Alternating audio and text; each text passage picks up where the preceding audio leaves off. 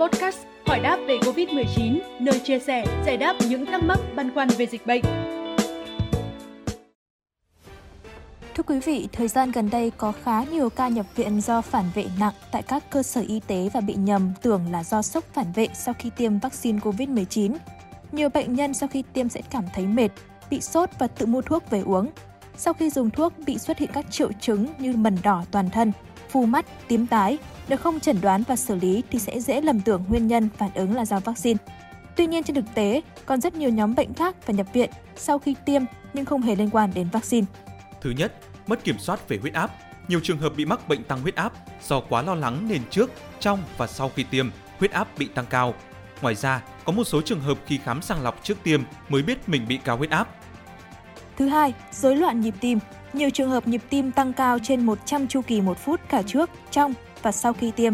Hầu hết trong những trường hợp này là do bệnh sẵn có nhưng không được phát hiện và điều trị. Thứ ba, rối loạn glucose, đái tháo đường. Những trường hợp này thường gặp do dùng các loại thuốc điều trị chứng tăng glucose máu như các thuốc giảm đau chống viêm hoặc các loại corticoid mà rất nhiều hiệu thuốc bán không cần đơn của bác sĩ. Thứ tư, rối loạn ý thức, co giật do hội chứng cai rượu. Tình trạng này xuất hiện hầu hết ở những người nghiện rượu hoặc có thói quen sử dụng rượu.